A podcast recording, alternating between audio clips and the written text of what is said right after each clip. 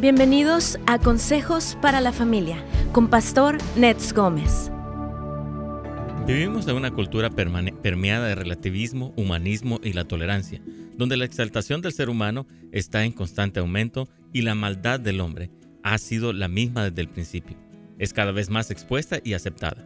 Hay dos movimientos de justicia que están en desarrollo en este momento. La justicia de Dios expresada a través del movimiento de oración y la predicación de su palabra y la falsa justicia de Satanás. Así es amigos, esta justicia del enemigo es expuesta a través del humanismo y la exaltación del yo, que llegará a su clímax con el levantamiento de la ramera Babilonia y el imperio del anticristo.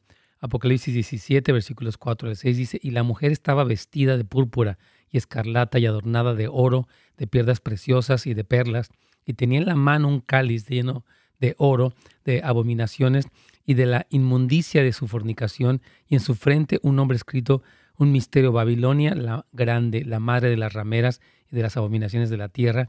Vi a la mujer ebria de la sangre de los santos y de la sangre de los mártires de Jesús, y cuando la vi quedé asombrado con gran asombro.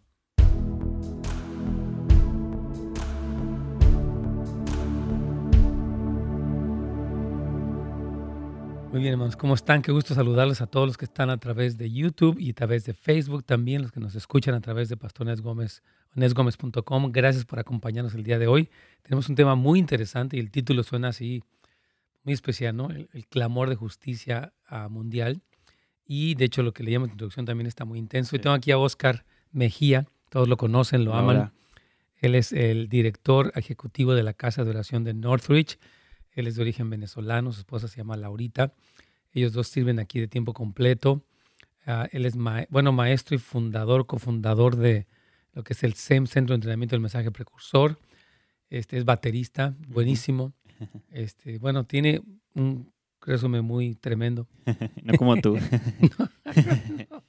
aquí estamos. Gracias por la invitación una vez más, Pastor. Gracias por estar aquí. Me va a encantar que hablemos de este tema, Oscarín. Y vamos a saludar, yo creo que varias personas aquí, a Walter Molinares, ¿cómo está mi hermano? Luis Mata, bienvenido hermano querido, desde Roswell, Nuevo México. Él está siempre aquí muy al pendiente, qué bueno que nos acompaña. Ana Lolita también, desde Yorbalinda, Dios la bendiga. Pastor Adolfo, un gusto, desde Burbank, eh, que Dios me lo bendiga también a usted. Dice que a todos aquí en la cabina les mando un saludo, el Pastor Adolfo, también a, a mi linda familia, amén. Sí, mi familia es muy preciosa, gracias a Dios. Y dice que da gracias a Dios por pastores como, como nosotros, qué bendición. También vemos aquí a Pepe, dice que él piensa que los cristianos no deberíamos involucrarnos en la política. Interesante. ¿Qué, le dices en un minuto con 30 segundos a Mr. Pepe?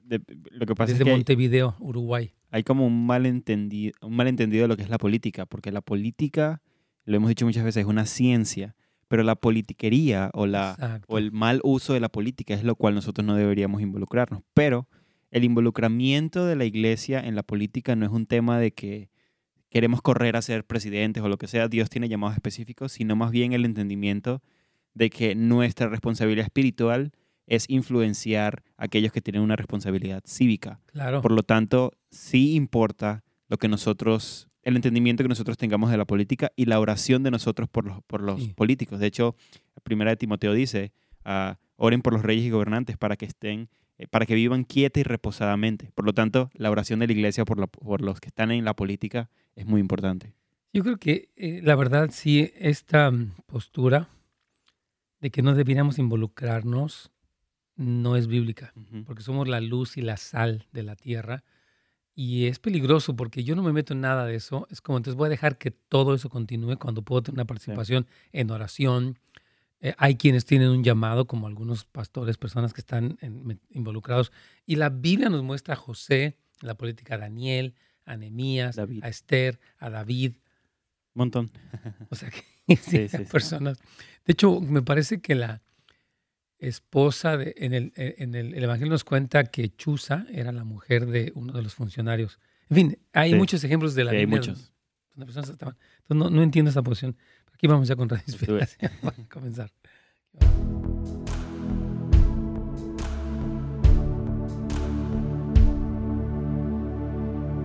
Pastor, ¿cómo está? Buenos días. ¿Cómo te va, Carlitos, querido? ¿Bien? Muy bien, Pastor, gracias. Qué bueno, que Dios te bendiga mucho a ti y a toda la audiencia, hermanos. Gracias por acompañarnos. Es un gusto, un privilegio que estén con nosotros. tuvimos un programa muy bonito, la verdad me, gustó mucho todo lo que habló el señor Heinz en cuanto a el lugar que tiene el presidente, el llamado que él puede tener. Y me gustó mucho lo que él decía, que eh, no ha terminado con él ni tampoco con nosotros y que él no necesariamente, que hay que orar para que, dice, decía él que lo que él tiene es algo que necesitamos. Y me hizo muy interesante eso que, que decía él ayer porque dice, hay una postura, una fortaleza en él para pararse frente a la oposición y decir no. O sea, hay algo, y decía que, que Mr. Hines oraba que él siguiera en la escena mientras Dios tuviera un llamado para él, independientemente de que tal vez no, no continúe su periodo. Interesantísimo. Muy sabio, Mr. Hines. Así que fue un buen tiempo. Y bueno, hoy vamos a hablar de este tema que se llama El clamor de justicia mundial. Tengo aquí a Oscar Mejía como invitado, Carlitos. Tú lo conoces a él. Quiero rápidamente comentar quién es él. Bueno, él es de origen venezolano. Es un joven, muy joven, muy preparado en muchos aspectos. Está casado con Laurita. Él es el director ejecutivo de la Casa de Oración de Northridge. Es el cofundador del CEMP, Centro de Entrenamiento del Mensaje Precursor. Es un maestro de la palabra. Es un baterista tremendo, profesional, y etcétera, etcétera. Entonces, eh, Oscar, eh, platícanos un poquitito. bueno, número uno, qué bueno tenerte con nosotros, pero cuéntanos un poquito de este tema que, que, hay, porque yo siento que hay un clamor por justicia en los dos lados del, del, espectro, ¿no? Están, eh, la gente quiere justicia, ah, pero hay que ver, porque esto es una cuestión muy, tú lo decías en, en tus notas, muy sutil, porque si tú quieres justicia, pero es la justicia humana, Ahí es donde las cosas cambian. Y hay que tener cuidado. Pero, por favor, compártenos. Yo, yo, creo que primero, gracias por, por recibirme una vez más aquí. Estoy feliz siempre de estar contigo. gracias. Ah, eh, lo que vemos es que si, todos tenemos un, como dentro de nosotros tenemos un clamor por justicia. Siempre hay algo lo cual nosotros queremos justicia. El punto está en que a lo largo de la Biblia hemos visto aquellos que claman por la justicia de Dios y otros que claman por su propia justicia. Así es. Entonces, hemos visto cómo se han levantado personas expresando esta falsa justicia de Satanás, que se expresa como una búsqueda de igualarse a Dios. No que las personas digan yo soy Dios, sino en su sentido de, de, independencia de Dios. Claro, que no necesito a Dios para la definición de bien y del mal. Yo defino qué es malo y qué es bueno. Exactamente. Entonces, hemos visto cómo hoy todo esto aún intentan sobrepasarlo. Y, y, eso lo vemos en Isaías 14. Y eso lo podemos ver en movimientos humanistas, homosexuales, feministas, pro aborto, ah, entre otros, que buscan esa propia justicia, ¿no? esta, esta justicia que apoye sus pasiones desenfrenadas y que además el estilo de vida sin Dios bajo la bandera de tolerancia e igualdad. Esto es lo que llaman, lo que se llamaría como quiero tolerancia, quiero igualdad, pero esta igualdad es como un sentido de compararnos a Dios en querer yo poder lograr cosas sin necesidad de Dios. Dios. Y es, por ejemplo, si te fijas, eh, lo humanista, el movimiento humanista, el movimiento homosexual, el movimiento pro aborto, es en contra de lo que la palabra de Dios dice. Así es. Por lo tanto, es este levantamiento de yo quiero tener mis propias reglas. Y una vez más, esto no es en contra de las personas, porque amamos a las personas y las, las recibimos, las, amamos, pero las acciones que están tomando son estas acciones basadas en ese clamor de justicia que hay interno. Y una de las cosas que Dios nos ha... Perdón, porque es que como que el clamor de justicia es bueno en sí, en el sentido que queremos lo justo, pero cuando lo hacemos sin Dios, entonces ya estamos incurriendo en algo que puede ser peligroso, porque como dices, es la independencia, quiero mi justicia según mis términos. Por eso se celebra que busquemos a Dios y su justicia. Así es. Primeramente. Es como este libro de, Mike Bickle que habla de siete, los siete anhelos del corazón. Eh, y en este libro de los siete anhelos del corazón, Mike Bickle habla de muchas de las cosas que están en nuestro corazón. Que están bien. O sea, porque Dios puso eh, anhelos en nuestro corazón que están bien, pero cuando los suplantamos con las cosas de este mundo es cuando eso se ve completamente desviado y corrupto. Así es. Por lo tanto, Ah, este clamor de justicia es, natural. Todos tenemos este clamor de justicia. Todos queremos ver que las cosas se hagan. Claro. Mm. Pero ahí es donde entra esta parte. Y una de las cosas que, por las cuales también tú me, tú me dijiste que viniera es que aquí en la iglesia hemos, hemos tenido esto de la casa de oración por más de 11 años aquí en Houses of Light. Y ya yo tengo ya unos 8 o 9 años como misionero en esto específicamente, en Venezuela y aquí. Y es con este entendimiento, como que Dios me llamó y nos llamó a los que estamos en el cuarto a clamar por justicia. Así es. Pero la justicia de Dios. Así es. Pero lo que tenemos que darnos cuenta es que es una batalla. Ya. Es una lucha constante en la cual todos los días nos estamos enfrentando. Así es. No, y yo, yo pienso que esto suena uh, muy especial porque Mike decía otra vez, eh, decía que es justicia con J mayúscula, porque la justicia que no... es como la Biblia dice, ¿no? Que la ira del hombre no obra la justicia de Dios. O sea, hay una indignación humana movida por la carne, según lo dice Santiago, que no obra la justicia de Dios, que es diferente a mi sentido de justicia. Por eso dice, Señor, no te desquites por ti mismo, deja, dice, mía es la venganza. O sea, déjame que yo me encargue, ¿no? Entonces yo creo que el sentido de la justicia de Dios en este momento es muy importante, el pueblo del Señor especialmente, entender cómo es que buscamos la justicia, independientemente de que estamos obviamente a favor de asuntos como la vida, el matrimonio, etcétera, ¿no? Sí, no, y, también una, otra de las cosas que, sucede es que ah, vemos, por ejemplo, en Primera de Timoteo, que habla que los postreros tiempos, algunos van a apostatar de la fe y van a haber espíritus engañadores y, doctrinas de demonios. Y es que aquellos que no estén conectados con la justicia de Dios van a ser fácilmente engañados, porque los hombres por ejemplo, el anticristo va a traer las respuestas de que el corazón humano sin Dios está clamando. Entonces, el, anticristo va a traer las respuestas. Va a traer, claro, una paz, una justicia humana y, mucha gente va a decir, es lo que andábamos buscando, ¿no? Es que si te pones a ver, todos clamamos por paz, todos clamamos por justicia, todos clamamos por bienestar, pero es donde están las dos partes, las dos fuentes. Y es donde nosotros tenemos que poder tener ese discernimiento para saber cómo responder y saber aún a cuál movimiento de justicia nos vamos a unir. Totalmente. Porque aún, aún cuando, estaba pensando en esto, aún cuando me siento amargado o cuando tengo amargura en mi corazón y no estoy limpiando mi corazón en, en, encontrarme con Dios, aún yo voy a clamar por una justicia, intentando buscar la venganza de las cosas que, por las cuales me siento ofendido. O sea, es algo muy profundo y que lo cual el, el, cuarto de oración como que nos ha como que nos, nos ha llevado a ese lugar de como escuchar a Dios y poder un poco más entender la parte de saber por cuál tipo de justicia clamar. Totalmente, hermanos, porque yo creo, el, dice la Biblia que el, el, cimiento del trono de Dios es la justicia y la rectitud y la santidad.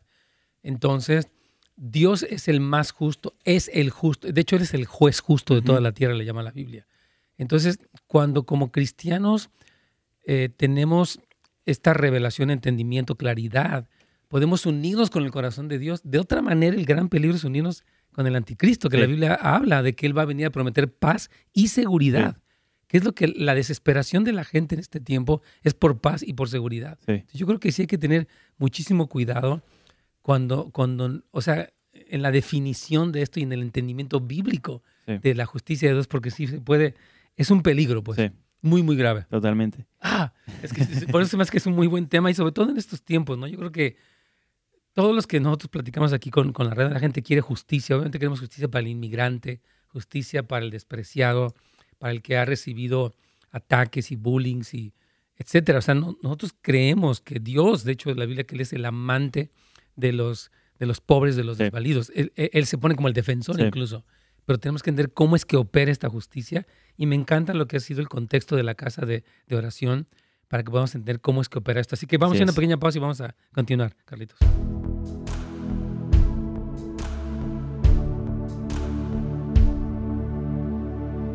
Muy bien, aquí estamos. Entonces, ah, dice aquí un hermano Luis, dice, ¿cuánta sabiduría bíblica existe en ustedes? adelante, prosigan hacia la meta, nuestra meta como cristianos. Yo creo que es, que me, me, encanta este, tema que tú, que tú sugeriste, que tiene que ver con, con, o sea, con muchas cosas que están pasando ahorita. Este, ah, pero yo creo que de veras es tan clave, tan clave. Aquí manda, déjame otro comentario, alguien más. Eh, bueno, quiero, hermanos, comentarles una muy buena noticia.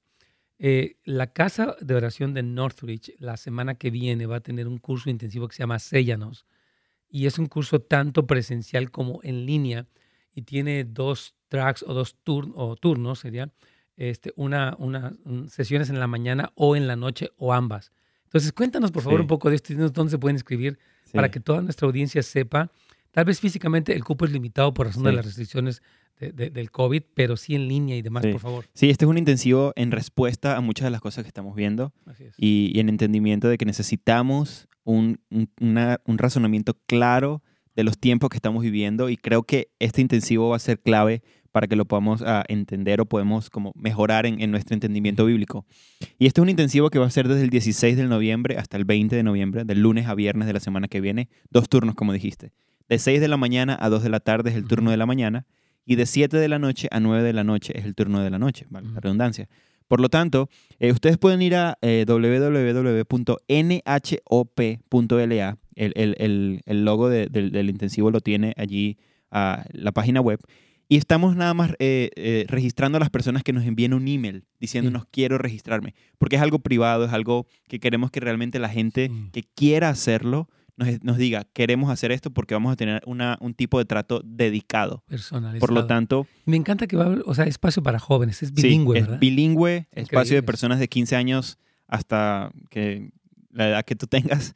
Así que te invito a esto. Tienen, tienen una, una, pequeña, un pequeño donativo por cuestiones de, del material y todo esto, pero sentimos que es algo clave en este tiempo que estamos viviendo. Sí. Y este tema que estamos viendo hoy lo vamos a profundizar mucho más en el intensivo también. Súper bien. Aquí nos dice una, una, cosa un poquito dolorosa. Nuestra hermana Lidia dice que su papá de 87 años falleció ayer. A él le encantaba el programa. Incluso cuando estaba internado en el hospital, siempre pedía escuchar su programa porque sentía mucha paz. Hermano, Lidia, nos, nos unimos al, dolor que usted siente por el fallecimiento de su querido padre. Nuestro más sentido pésame, que Dios la llene de paz.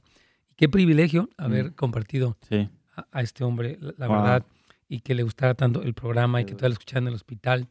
Qué gran honor. Y, y, cualquier otra persona que esté en el hospital, algún enfermo de COVID, alguna persona que esté internada, a punto de ser este, tal vez este, operada o algo, les saludamos, les bendecimos, hermanos que Dios les llene de paz y si las palabras que el Espíritu Santo trae por su gracia a través de nosotros sirven de consuelo, de paz, de esperanza, nos da mucha alegría. Y de verdad, hermana, gracias por comentar esto. Qué tremendo, Qué duro. Wow. Qué duro. Fue, fue ayer. Bueno, Dios, Dios tiene su tiempo. Ayer, hoy hablaba con un presente, un joven, falleció hoy de cáncer también, muchacho jugador de fútbol americano, este, muy fuerte, muy, olvídate, este, le dio cáncer y sí, siguió deteriorándose un joven de ni siquiera 30 años. Este, falleció el día de hoy también y bueno, obviamente son cosas muy dolorosas, pero oramos que la paz de Dios, como Pablo dice, que no nos intescamos como los que no tienen esperanza, nosotros tenemos una esperanza y estoy seguro que su papá está con el Señor feliz de la vida. Totalmente. es lo que la Biblia dice que tenemos una esperanza gloriosa porque si Cristo resucitó, también creemos que Él traerá con Él a los que durmieron en Él. Así que, eh, hermana, que Dios le dé muchísima paz. Y ahorita vamos a entonces a regresar. Quiero entonces comentar que es nhop.la, nhop. Ahorita le voy a poner Brian López ahí. Gracias. Eh, para que usted pueda registrarse nhop.la y ya sea este, usted o sus hijos. Pero decía Oscar, me gusta mucho que es algo personal. No queremos forzar a nadie, es algo que usted quiere, siente un llamado. Y va, a haber un grupo de, un equipo de liderazgo preparado que va a estar con usted. Vamos a contarnos ya con Radio Inspiración para continuar.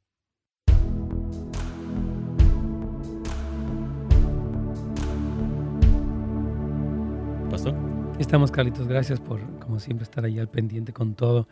Y este, qué, qué tremendo, ¿no? Lo que está comentando Oscar acerca de las dos justicias, Carlitos, en el sentido de que dentro del corazón del hombre hay un clamor por justicia. Queremos lo justo en todo, en nuestros datos financieros, nuestra familia, nuestra sociedad, etcétera. Yo creo que es, es normal. El problema que existe, o el peligro más bien, es cuando la justicia se da en términos humanos eh, porque la justicia que viene de Dios es la que es perfecta, ¿verdad? Entonces yo creo que... Ah, ¿Quieres comentar algo de eso, Carlitos? ¿Algún punto? ¿Qué, qué sentido? sí, está interesante lo que tú estás mencionando y tanto, Oscar, ¿no? Como tú lo decías, Dios es juez. A veces nos cuesta eh, entender, ¿no? Esa justicia que viene de parte de Dios, pero cuando lo llevamos a lo social, cuando lo llevamos en lo personal, como humano, realmente todo esto va cambiando, cambia la perspectiva, pasó. Claro, completamente. Aquí te preguntan, uh, ¿por qué la Biblia relata muchos milagros, pero hoy en día prácticamente no existen los milagros? Que yo me atrevería a decir que no puede decir que no existen. Yo, nosotros somos, una, una, hermana me dijo la semana pasada, pastor, usted oró por un familiar mío que tenía cáncer y ella está sana completamente. Los doctores están sorprendidos. No que yo orara, pues, no soy nada, pero hemos orado, podemos orar. Este, y sí, ¿cómo no? Sí, claro que sí los vemos. los vemos, siempre los estamos viendo. Claro que sí. Entonces, este, ah, ¿quieres continuar? Porque yo creo, yo creo que este punto es muy importante. Y Este versículo de Timoteo, si me permites leerlo, mira, dice en 1 Timoteo capítulo 4, versículo 1, dice, pero el Espíritu dice claramente, Espíritu Santo, que en los últimos, en los posteros tiempos o últimos tiempos, algunos apostatarán de la fe, o sea, se apartarán de la fe, escuchando a espíritus engañadores y a doctrinas de demonios. O sea, deliberadamente en el último tiempo hay una corriente satánica, dice la Biblia, que engaña a la gente este, y que la persona que se aparta de la fe puede caer presa de eso. es que este, este como sentimiento desesperado del bienestar sí. y este sentimiento desesperado de que hagan las cosas que me benefician, van, a, van, a, van a dirigir a las personas hacia un En espíritu camino- engañador. En el lugar correcto. Es que claro, correcto, Estoy pensando en varias cosas, porque otra de las cosas que pienso, y lo estaba comentando hace poco, es la amargura en nuestros corazones muchas veces nos hace clamar por una justicia que se convierte en venganza. Así es. Porque creemos que estoy pidiendo por una justicia, ah, yo necesito esto, y, y, por ejemplo, políticamente hablando, y no, y me dijeron esto, y no me está dando esto, lo que dijo, y se convierte como en una, algo que está enraizado, que luego lo que quiere es una venganza. Sí, Y es algo horrible. sí. Por lo tanto, ah, la justicia y, y es algo tan, tan fuerte que, que es necesario entender, porque de hecho, en los últimos tiempos esto va a ser aún mucho más, mucho Intenso. más fuerte, mucho más intenso. Y es una doctrina, la, la falsa doctrina de Satanás o la falsa justicia de Satanás. Sí. Su clímax va a ser la ramera Babilonia y el anticristo. Explica un poquitito que cuando dices Ramera Babilonia para nuestro Sí. público, porque hay mucha doctrina, en capítulos enteros en el Antiguo y en el Nuevo Testamento de este Sí. ah, De hecho, de la, la- Babilonia, de la gran ramera. las Ajá. profecías más largas del Antiguo Testamento son acerca de la ramera Babilonia, que es Jeremías capítulo ah, 50 y 51 e Isaías capítulo... Ay, se me olvidó lo- de Isaías, pero en Apocalipsis está capítulo 17 y Sí, 18 de 18. Isaías, de, de Apocalipsis, ah, que hablan específicamente acerca de la ramera Babilonia. Lo que entendemos de la ramera Babilonia, que sigue siendo un misterio, Sí. es que es un movimiento, eh, una ciudad física, Sí, un movimiento humanista, un movimiento religioso, un movimiento ecuménico, si se pudiera decir así también, que va a promover la, y la también comercial, ¿verdad? comercial, Ajá. que va a promover la economía, Sí. que va a promover el comercio, que va a promover la igualdad religiosa, que va a promover la igualdad de género, Sí. que va a promover el humanismo, la tolerancia, el todos somos todos y todos somos iguales y todos cabemos dentro del mismo lugar, Ujú. que va a ser apoyado por el anticristo, de hecho. Así es. El anticristo va a apoyar el sistema de la ramera Babilonia, que después él va a destruir. Así es. Ah, pero la ramera Babilonia, de hecho, ah, el vino, hay algo que se llama también el vino de la ramera de Babilonia, el vino de la ramera, Sí. que es algo que hemos visto desde el principio de la historia. De hecho, cuando nosotros nos ponemos a ver, cuando Daniel fue sacado de, de- de Israel, llevado en cautiverio, fue llevado al mismo lugar donde la torre de Babel fue construida, Claro. en Sinar. Y en ese lugar es lo que es el, el vino de la ramera, este, este sentimiento de quiero ser Sí. yo, quiero por estar por encima de Dios, quiero hacer mis propias cosas, mi propio nombre, como en, leyes, en. Génesis capítulo 11, Exactamente. que hablan acerca de la torre de Babel. Entonces, todo esto es lo que estamos viendo hoy. Claro. Y simplemente lo estamos disfrazando de tolerancia y de igualdad, lamentablemente. Pero es este sentimiento de quiero las cosas a mi manera. Así es. Quiero las cosas de la manera que yo quiero, quiero la igualdad. No me puedes decir esto, no me puedes decir Claro. aquello, no me puedes tratar así. Para que me puedas decir algo tienes que conocerme completamente. Hay todo un, Sí. un- un sistema súper fuerte y súper enraizado que solamente puede ser vencido a través de aquellos que están conectados al corazón de Dios. Fíjate que me estaba comentando ayer un, un joven acerca de eh, que tiene este llamado nazareo, que es un llamado a consagrarse. Y él dice, para mí el vino ha sido estos videojuegos que me tienen súper atado. O sea, me dice, la verdad, he gastado horas de mi vida eh, en, en eso y yo, Dios me está llamando. Me dice un joven a- ayer a dejar todo eso completamente. Otro joven me dice también ayer que él ah, sale con sus amigos y de repente toma, dice, nada más una cerveza o dos, pero yo siento que eso se me está contaminando Mm. quiero luchar contra eso. Entonces, existe un vino literal, pero, pero está hablando más bien de un estilo de vida donde la permisividad. Y de hecho, la Biblia, Jesucristo habló mucho de la autoindulgencia, ¿no? Cuando habló de que tuviéramos mu- mucho cuidado, porque la glotonería y la embriaguez y los afanes de este mundo nos podían como engañar y embrujar, no sé cómo decirlo, de tal forma que, que nos sorprendiera el día del Señor completamente fuera de lugar. Entonces, sí, esta Babilonia que la Biblia expresa, es los cristianos que conocemos, bueno, los cristianos tenemos que saber que la Biblia nos previene y que hay, como tú dices, las profecías más largas del Antiguo y del Nuevo Testamento están referidas a esta situación que va a venir, que estuvo latente, pero que se va a manifestar en el último tiempo. De hecho, Jesús, cuando habló de los últimos tiempos, una de las cosas que él más enfatizó fue acerca del engaño. Así es. Más que las cosas, que la destrucción, que si se va, que si va a pasar esto y esto y esto, él habló acerca del engaño. Y esta falsa justicia de este tiempo está promoviendo mucho el engaño. Mm. Y si nos ponemos a ver, todos estos movimientos ah, que están sucediendo ahorita mundialmente, no solo en Estados Unidos, mundialmente, son movimientos basados en el engaño. Así es. Porque son estos movimientos que te dicen no, es que si tú haces esto puedes obtener esto y eres completamente feliz. No, y, si luchas por esta causa o si luchas por la otra causa, entonces realmente estás siendo la persona y todo eso es sin Dios, ¿verdad? Todo eso es sin Dios. Claro. Todo eso es sin Dios, porque de hecho, y suena duro, pero la Biblia dice que bienaventurados los que sean perseguidos por causa de mi nombre. Así es. Entonces, muchas veces nosotros creemos que tenemos que luchar en nombre de Dios porque se cumpla algo y la verdad es que muchas veces simplemente tenemos que menguar y dejar que muchas cosas sucedan hasta que Cristo venga. O sea, son ciertas cosas que a veces no entendemos. Creemos que, que, el llamado es a pelear y todo esto de una manera física, pero la verdad es que el llamado es a calmarnos de una manera física y clamar más en el lugar de oración. Hay toda una cultura bíblica, o sea, y no, estamos, yo creo, contradiciendo lo que decíamos, que existe un lugar para que el cristiano sea luz y sal en la tierra y sea un, instrumento y un agente de justicia a favor de los pobres, de los desvalidos. Es la función de la iglesia.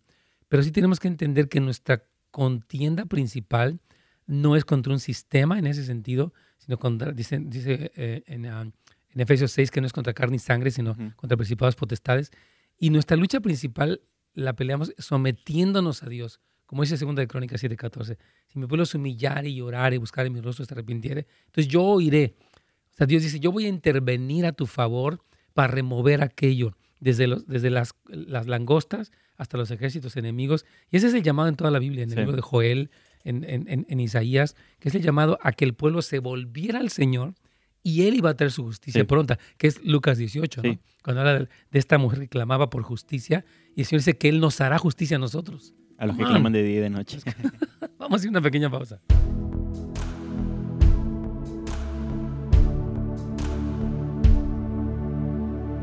Hermanos que es algo muy importante que, de hecho, hoy yo quería comentar, lo tenía aquí anotado, es dar uh, el reconocimiento a los veteranos de guerra, a todos los que han servido en esta nación.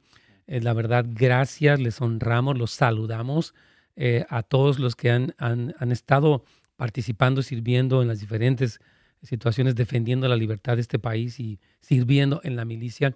De verdad, gracias a todos ustedes. No queremos dejar pasar esta oportunidad de que en este Día de los Veteranos les reconozcamos y les recordemos a ellos. ¿Qué te parece? Increíble, me encanta. es importante. Impresionante. Hoy en la mañana estaba viendo mi calendario y dije, no, no, no, y tenemos que mencionar Este, a, los veteranos por el gran papel que han hecho y mostrarles la gratitud a todos ustedes que han servido. El, llamado a servir en la milicia es muy fuerte porque es separarse de la familia, son cosas muy dolorosas, muy difíciles y es un servicio, realmente es, es dárselo. Y es bastante complejo. Así que aquí vamos, nos pregunta, vamos a hablar de hermana Quispe. Dice, mm, ok, aquí tenemos otra pregunta eh, de alguien más. Dice, hablando de justicia divina, ¿sabían que el fiscal Richard Filker, fiscal encargado de las votaciones, renunció porque le pidieron que investigara las denuncias de los fraudes? No sabía.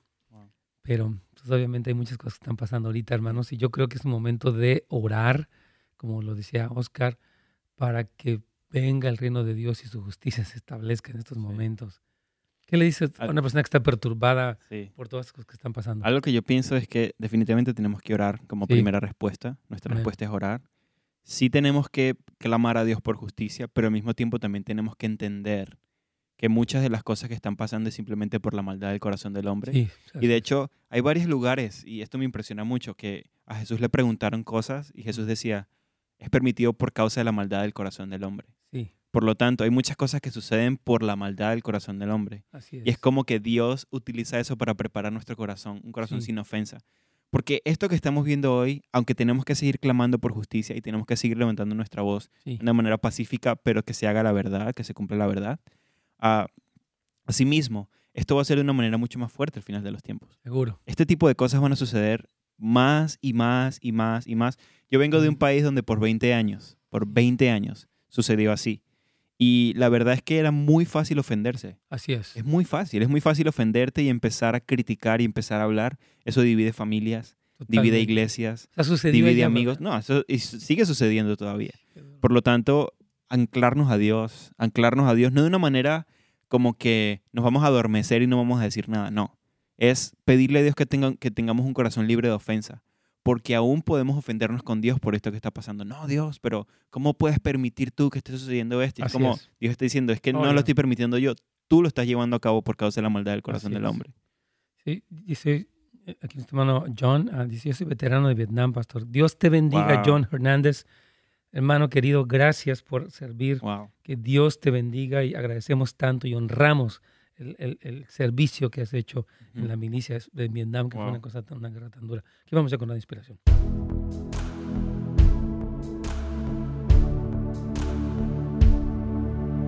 Pastor. aquí estamos. Bueno, queremos comentar lo que mencionabas ahorita aquí fuera del aire. Queremos reconocer, agradecer a los veteranos de guerra, eh, darle gracias al Señor por el tremendo trabajo de todos los que han servido en la milicia en este país. Hoy es su día. Aquí nuestro hermano John Hernández nos dice que él es veterano de Vietnam y que ah, le decimos, hermano, gracias de verdad por el servicio, el amor. Yo, yo decía que el llamado a la milicia es un llamado muy complejo, difícil. Eh, las personas están entregando su vida, a veces sacrifican su familia. Tengo una hermana que es esposa de alguien que está y a veces se va, lo mandan a diferentes lugares meses, ella no, no lo ve, ella tiene a sus hijos, está en la base, es muy complejo. Entonces, de verdad, queremos agradecer, bendecir a todos los veteranos y orar que también ah, pues Dios provea de verdad para toda necesidad. Muchos de ellos lucharon, algunos de ellos incluso quedaron con este estrés, estrés postraumático después de la guerra y a veces no pueden trabajar, a veces no tienen dinero. O sea, es muy complejo lo que ellos viven, ¿no? no es tan simple. Así que Ah, vamos a hablar, dicho, por ellos. Padre, queremos darte gracias por todos los hombres y mujeres que han servido en la milicia en nuestro país. Queremos pedirte que, número uno, ellos eh, te, tengan a ti como su gozo, esperanza y paz, pero también, Señor, que se sepan eh, reconocidos y que, sepan que podemos agradecer el trabajo que ellos hicieron, que venga tu reino sobre ellos, oh Señor, y que, y que se haga tu voluntad, trayendo bendición y provisión a todos los veteranos de guerra, en el nombre de Jesús. Amén. También, Carlitos, antes de que, queremos comentar que hay un, hay un curso intensivo de la Casa de Oración de Northridge eh, que se llama Séllanos y precisamente Oscar mm. es, es eh, el, director ejecutivo de la Casa de Oración y queremos invitar, eh, tenemos un cupo limitado aquí en persona por razón de las, de las restricciones del COVID, pero se, se pueden tomar en línea, es bilingüe y es durante la mañana o durante la noche. Entonces, danos una pequeña, por favor, idea de qué se trata este curso, para quién es para que nuestros amigos sepan. Este curso es una respuesta eh, a, la necesidad que estamos viviendo en este tiempo, que son personas que estén ancladas en la palabra de Dios y que escuchen la voz de Dios. Y uno de, los objetivos de este intensivo es proporcionar las herramientas para que las personas puedan profundizar en la palabra de Dios y asimismo puedan eh, escuchar la voz de Dios ah, y puedan responder al llamado de la casa de oración. Este es un intensivo del día 16 de noviembre hasta el 20 de noviembre eh, hay dos turnos, de 6 de la mañana a 2 de la tarde o de 7 de la noche a 9 de la noche para aquellos que no pueden en la mañana. Para que ustedes puedan registrarse a, este intensivo, pueden ir a la página web de nuestra casa de oración www.nhop.la nhop.la y allí usted va a ver que para registrarse tiene que enviarnos un email para que nosotros podamos recibir su información. Como es un, es un intensivo en el cual vamos a tener más contacto, un contacto más directo con las personas, algo más ah, dedicado, por eso queremos que sea un email, para poder tener toda su información, poder tener este contacto más directo, saber quiénes vienen, quiénes no vienen, y tiene un, pequeño donativo que al usted enviarnos el email le damos la información de, de este costo, pero la verdad es que siento que es algo que Dios está usando en este tiempo para poder ayudarnos a escuchar más su voz. Excelente, muchísimas gracias. bueno, aquí un hermano nos dice algo rápido, dice que él es militar, pero su pastor le dijo que esta profesión no le agrada a Dios. Mire, yo creo que, ah, con todo respeto para el pastor, no tengo el gusto de conocerlo, pero Jesús nunca reprobó a un soldado por ser soldado, número uno. Romanos capítulo 13, versículo 4 dice que los soldados que llevan la espada son servidores de Dios para tu bien, ¿verdad? Está hablando que no en vano llevan la espada.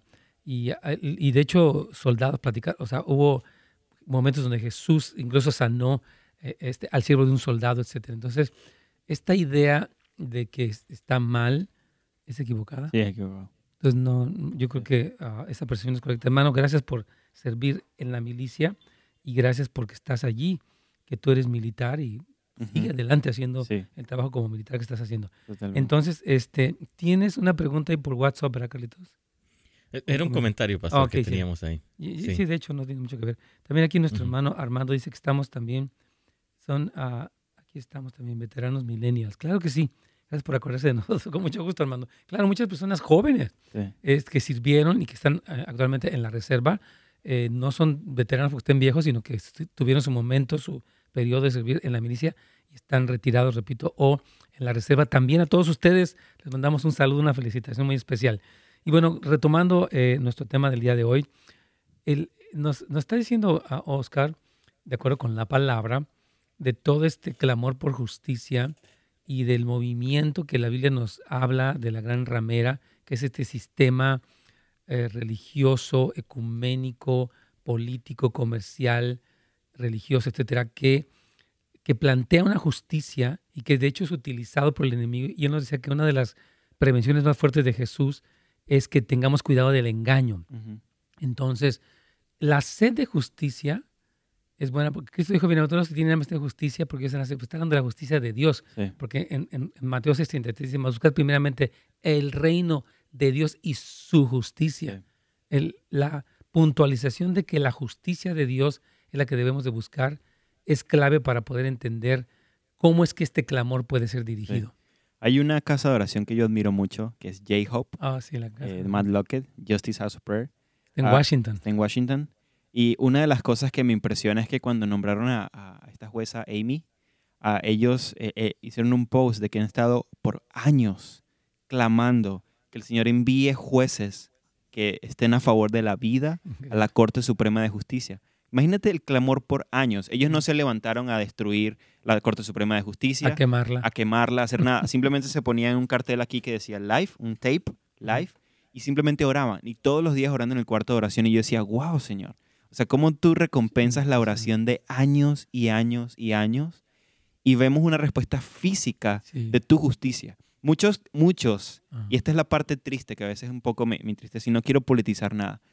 Muchos simplemente vemos, no, ¿cómo puede ser posible que el presidente Trump de último momento esté eh, nombrando una jueza? Deberían esperar hasta las siguientes elecciones. ¿Sabes todo esto, estos pensamientos que sucedieron? Y yo decía, es que no nos podemos dar cuenta más bien de, lo, de lo impresionante que es que un juez a favor de la vida otro más esté en la Corte Suprema. ¿Sabes todo lo que va a evitar? Mm. ¿Sabes toda la cantidad de bebés que, van, que no van a ser eh, eh, abortados. Toda la cantidad de justicia que va a haber acorde a la palabra de Dios.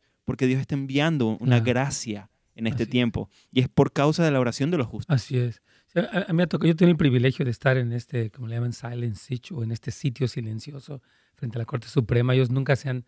Es más, ya la gente los conoce. Me decía una vez más Locker que cuando van los guías de turista, o aquí está la Corte Suprema, no sé qué, aquí están los que siempre están orando, o sea que ya como parte como de la escenografía, ¿no? Digamos.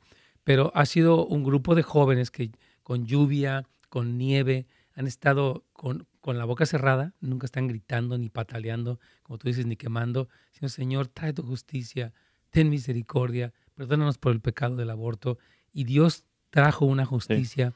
Y, y, yo creo que este clamor por justicia, y me encanta poco lo que dice Lucas 18, porque Jesucristo habla de, ¿acaso Dios no hará justicia a sus escogidos que claman de día y de noche? En verdad os digo que pronto les hará justicia. Este, este pasaje de Lucas 18, 7, de hecho, está en el contexto del último tiempo, porque Jesús estaba hablando del tiempo de Noé, del tiempo de Lot, y una de las cosas que él presenta en el contexto del último tiempo es la oración prevaleciente. De hecho, aquí en la iglesia hay testimonios de, de cosas que se oraron y que cambiaron. Esta calle estaba llena, tú nos mencionaste muchas veces, de estudios pornográficos, y oraban y oraban y oraban y Dios los quitó. tú nunca ah, les caíste a golpe, no hiciste simplemente oración, oración. Y yo creo que esta es la parte donde está el movimiento de justicia de Dios. La oración y la predicación es lo, las herramientas que Dios ha dado para que nosotros clamemos por justicia. Y es la justicia de Cristo reinando en la tierra. Así es. Vamos a ir a una pausa, Carlitos.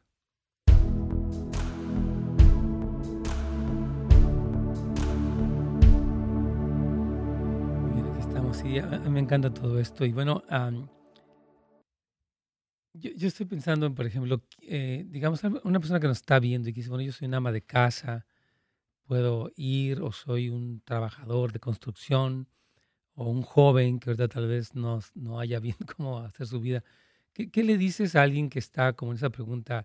Suena raro, no sé, yo me, ¿será que debo ir? O sea, yo quiero como animar porque creo que hay un llamado muy fuerte del Espíritu Santo a muchas personas a, como tú dices, escuchar más claramente la voz de Dios en este tiempo.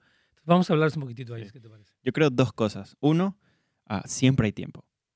Yo creo que siempre hay tiempo. Uh, y todos estamos ocupados en diferentes áreas. Así es. Unos trabajan más, otros tienen eh, bebés, otros estudian más, diferentes cosas. Todos tenemos ah, dificultad de tiempo, pero siempre hay un lugar donde nosotros podemos saber cómo utilizar nuestro tiempo para agendar a Dios primero. Amén.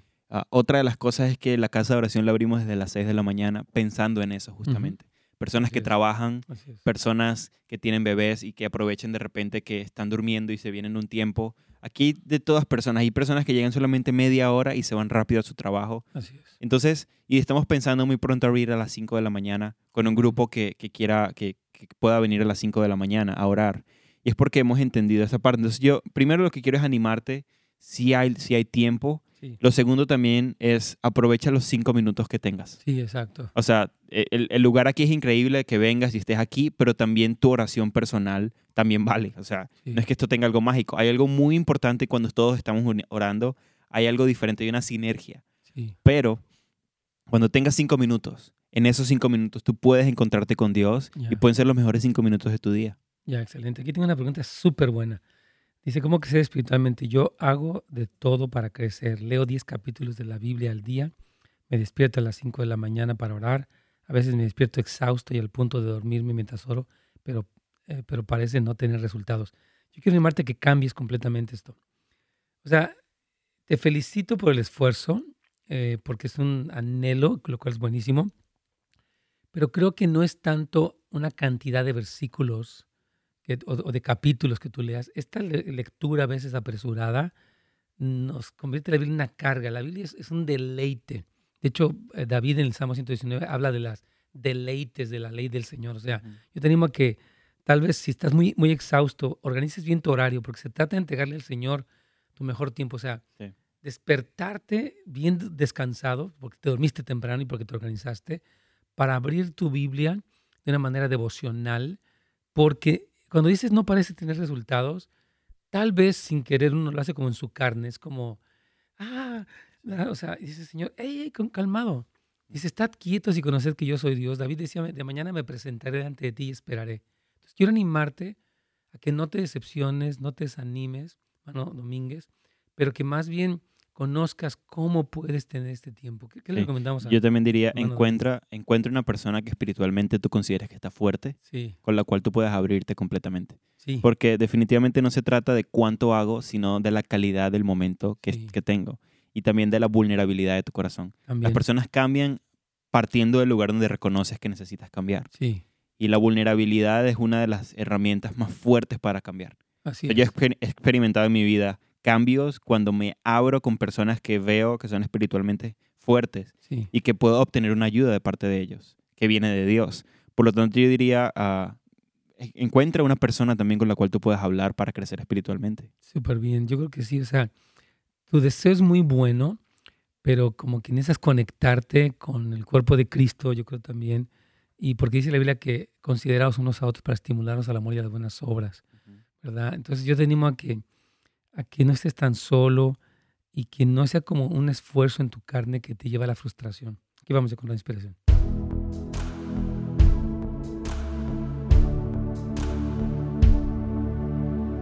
¿Pastor?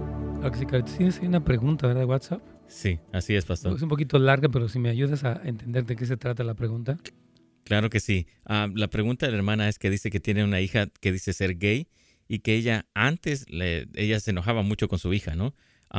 Y dice que Dios le ha dado esa fortaleza para poder cambiar eh, su actitud hacia su hija, pero lo que ella dice es que su hija quiere seguir eh, viviendo esa vida, pero ella está orando para que su hija y esta otra persona se separen y puedan venir a los pies de Cristo.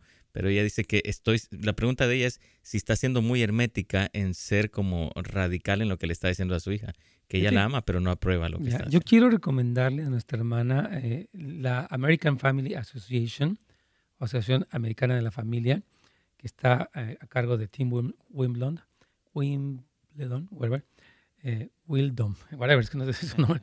Pero ellos hicieron un, un, documental que se llama In His Image. Es un documental donde, como de hora y media, que está disponible incluso por... Lo, puedes entrar al website de American Family Association y ellos eh, cuentan el, caso de una muchacha lesbiana bien interesante. Ella, de hecho, se hizo transgénero. Se, se amputó los senos, tomó este, eh, eh, hormonas, se le salió barba, todo. y era, su mamá era una servidora en la iglesia, de hecho tocaba el piano. Y, y ella dice que, rápidamente para ayudarla, dice, lo primero que Dios hizo conmigo, dijo la, la señora, fue tratar conmigo. Yo tenía que tener mi comunión con Dios y dejar de yo tratar de cambiar a mi hija, de luchar contra ella. Si Dios me dijo, enfócate en ti, yo me voy a enfocar en tu hija. O sea, en que tú misma crezcas, ¿verdad? Entonces, la muchacha obviamente se reveló, se cambió el nombre. Se llamaba Laura y se puso Jacob. Y este, ella vivió como hombre ya. Entonces, y vivió con una par, con su compañera, etcétera, etcétera. Entonces, el, testimonio que lo presentan aquí es uno de los testimonios, hay varios testimonios muy fuertes. Eh, hablaba de cómo la mamá se mantuvo firme, obviamente no apruebo eso, ni te voy a llamar, dice que le decía Honey, porque dice, no, no me llames Laura, ya, llámame Jacob, yo soy Jacob, ¿no? Jake, de hecho, quería que le dijeran. Y ella dijo, I'm going to call you honey. porque dice, mm. porque no quiero, no te voy a, nombrar así porque tú eres un hombre, tú eres una mujer, no eres un hombre, etc. El caso es que esta muchacha actualmente es una, predica, una servidora joven eh, que predica y tremenda.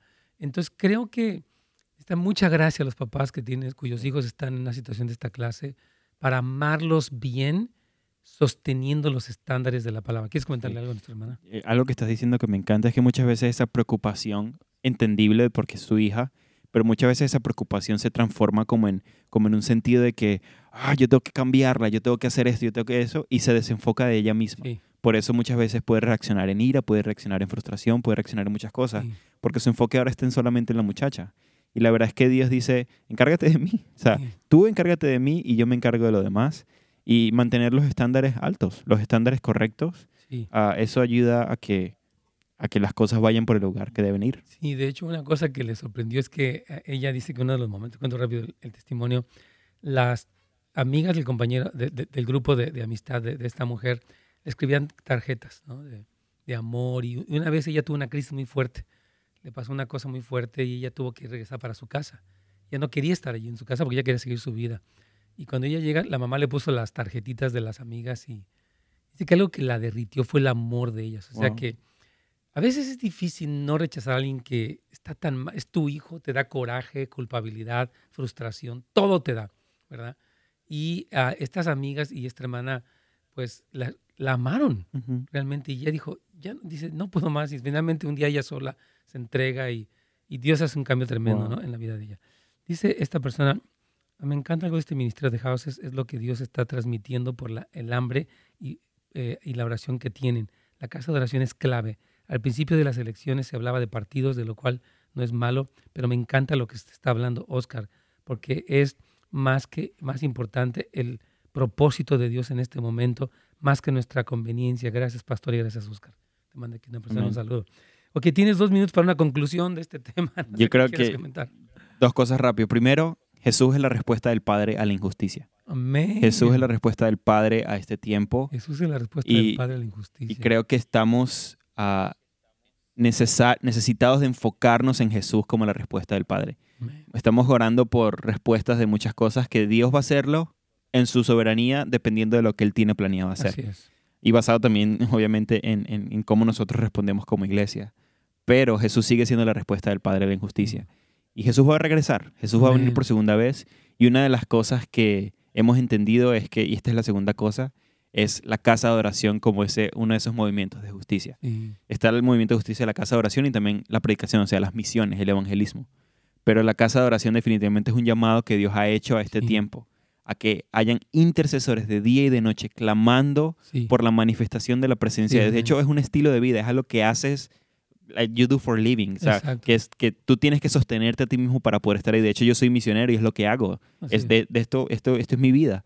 Porque Dios dijo, encárgate de orar, encárgate de interceder, encárgate de tu generación, de ser un precursor. Entonces siento que estas son dos cosas vitales en este tiempo. Jesús es la respuesta. Lo segundo, tenemos que responder al llamado de la oración y del evangelismo para poder realmente ver la justicia de Dios establecida en la tierra. Y yo, yo quiero animar a los pastores, luego de pastor a pastor ahora sí, que eh, empecemos a responder. Yo sé que la complejidad que se ha vivido ahorita con el COVID, de que las iglesias han estado en un momento muy inestable, pero que busquemos tener cuartos de oración donde nos encontramos con el Señor, no un deber religioso que presionamos a la gente, sino encuentros con el Señor donde nos conectamos con su corazón para orar lo que Él quiere orar y lo que Él quiere hacer en la tierra. Eh, un, compañero mío de, Singapur decía ayer algo que me encantó, antier, decía, de hecho estaba cantando en el CEDOI, que si la iglesia va a ser capaz de liderar en este tiempo al mundo, ¿cómo, ¿cómo, la iglesia responde en esta hora esclava y cómo puede guiar a los demás? Yo creo que es tan importante. Me hizo pensar mucho, Señor, que seamos la iglesia conectada con tu corazón, que en medio de tantas voces que resuenas, tiene una voz clara que viene de ti y que es la más correcta para que se haga tu justicia en la tierra. Manos, gracias a todos, gracias a Oscar. Recuerden que nhop.la está información sobre este curso intensivo. Séllanos, Carlitos.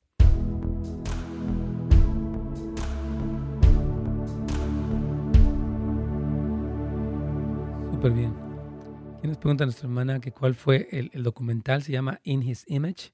Puede ir America Family Association, eh, la AFA. AFA, obviamente, y ellos eh, tienen muy buen material, tienen años luchando a favor de la familia, muy respetuosos, muy bíblicos, cristianos. Mm. Y este documental empieza, bueno, sale Dr. Brown, Dr. Michael Brown, salen otros, eh, you know, MD, o sea, puras personas con mucha capacidad hablando de todo lo, lo, que está pasando. Y hablando del orden de Dios, Dios creó marido, eh, o sea, hombre y mujer, y hablan muy claramente. Entonces, sería bueno que lo vieran, lo recomendamos. Es gratuito si entra para el website, ahí nada más pide su email y usted lo puede ver. Le pregunta un, hermano de, Uruguay también. Pastor, ¿qué opina usted de la teoría de la evolución? Yo soy cristiano, pero me hace más lógico creer que el hombre vino del mono que creer que una víbora habló y engañó a Adán. ¿Qué le dices a Newell? yo creo que... Uh, Como joven, porque se ve que sí, eres un joven también. Yo creo que uh, la teoría de la, de la evolución es una teoría que pudiera tener mucho sentido cuando te pones a ver, pero la verdad es que han habido pruebas científicas aún de que, de que fue creado a través de un milagro. O sea, Dios es un Dios que hace las cosas como Él quiere y muchas veces no vamos a tener lógicas para esto, se trata de la fe. Mm, y creo que así como Dios creó, ah, te creó a ti y tú no viniste de un mono, sino que viniste de un milagro de la concepción eh, entre eh, tus padres. Es un milagro lo que sucedió con el hombre.